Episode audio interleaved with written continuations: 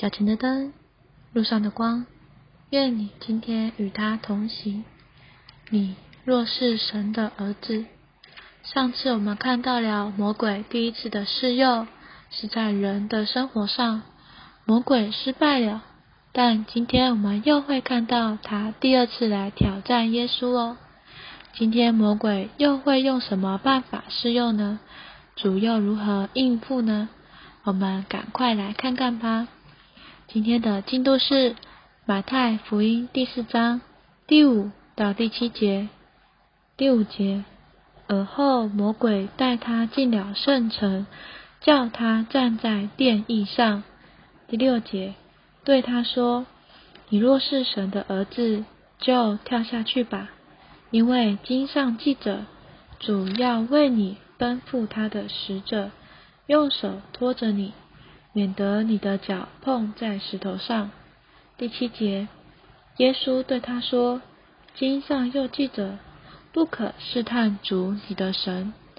我们今天读到这里。我们说过，这个试诱其实是对主的一个考验，以证明他够资格做诸天之国的王。魔鬼对新王的第一个试诱是在人的生活上，这试诱失败了，魔鬼就把他第二个试诱转向宗教。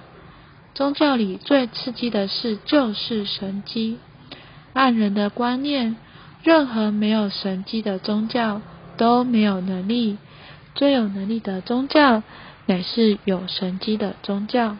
我们看到第5节，魔鬼带他进了圣城，叫他站在殿翼上，要他从殿翼上跳下来，以显扬他是神的儿子。因着主第一次引用圣经上的话击败了魔鬼，魔鬼就模仿他，引用经文试诱他，不过引用得非常狡猾。但主却说，经上又记着，不可试探主你的神。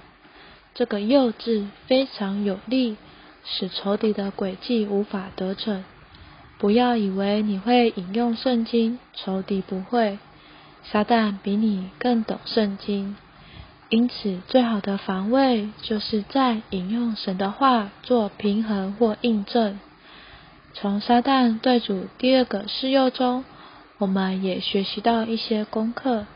第1，我们必须借着祷告祈求，丰富取用主的话做纳灵的剑，好提防撒旦以圣经的话试用我们时，我们能防卫它，并再引用神的话做平衡或印证。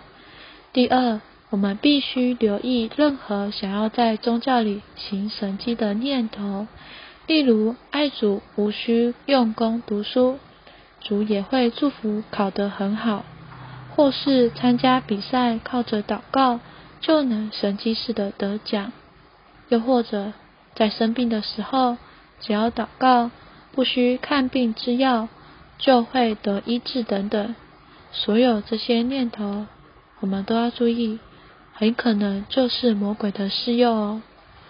我们若要击败仇敌，就必须成为算不得什么的人，绝不要做什么证明你是了不起的人物，宁可让人以为我们一无所事。事实上，每一个信主的人都一无所事，唯有基督才是一切。我们若站在一无所事的地位上，就会杀死仇敌，击败那施诱者。让我们有点祷告吧。主耶稣，主耶稣，主啊，谢谢你，今天让我们看见仇敌是何等的狡猾。主啊，求你帮助我们，不陷入试诱，乃是借着祷告和祈求，丰富取用神的话做那灵的剑。主啊，也谢谢你为我们立了榜样。主啊，愿你继续保守我们，站在一无所事的地位上，击败那试诱者。主啊，谢谢你，阿们。愿神今天祝福你。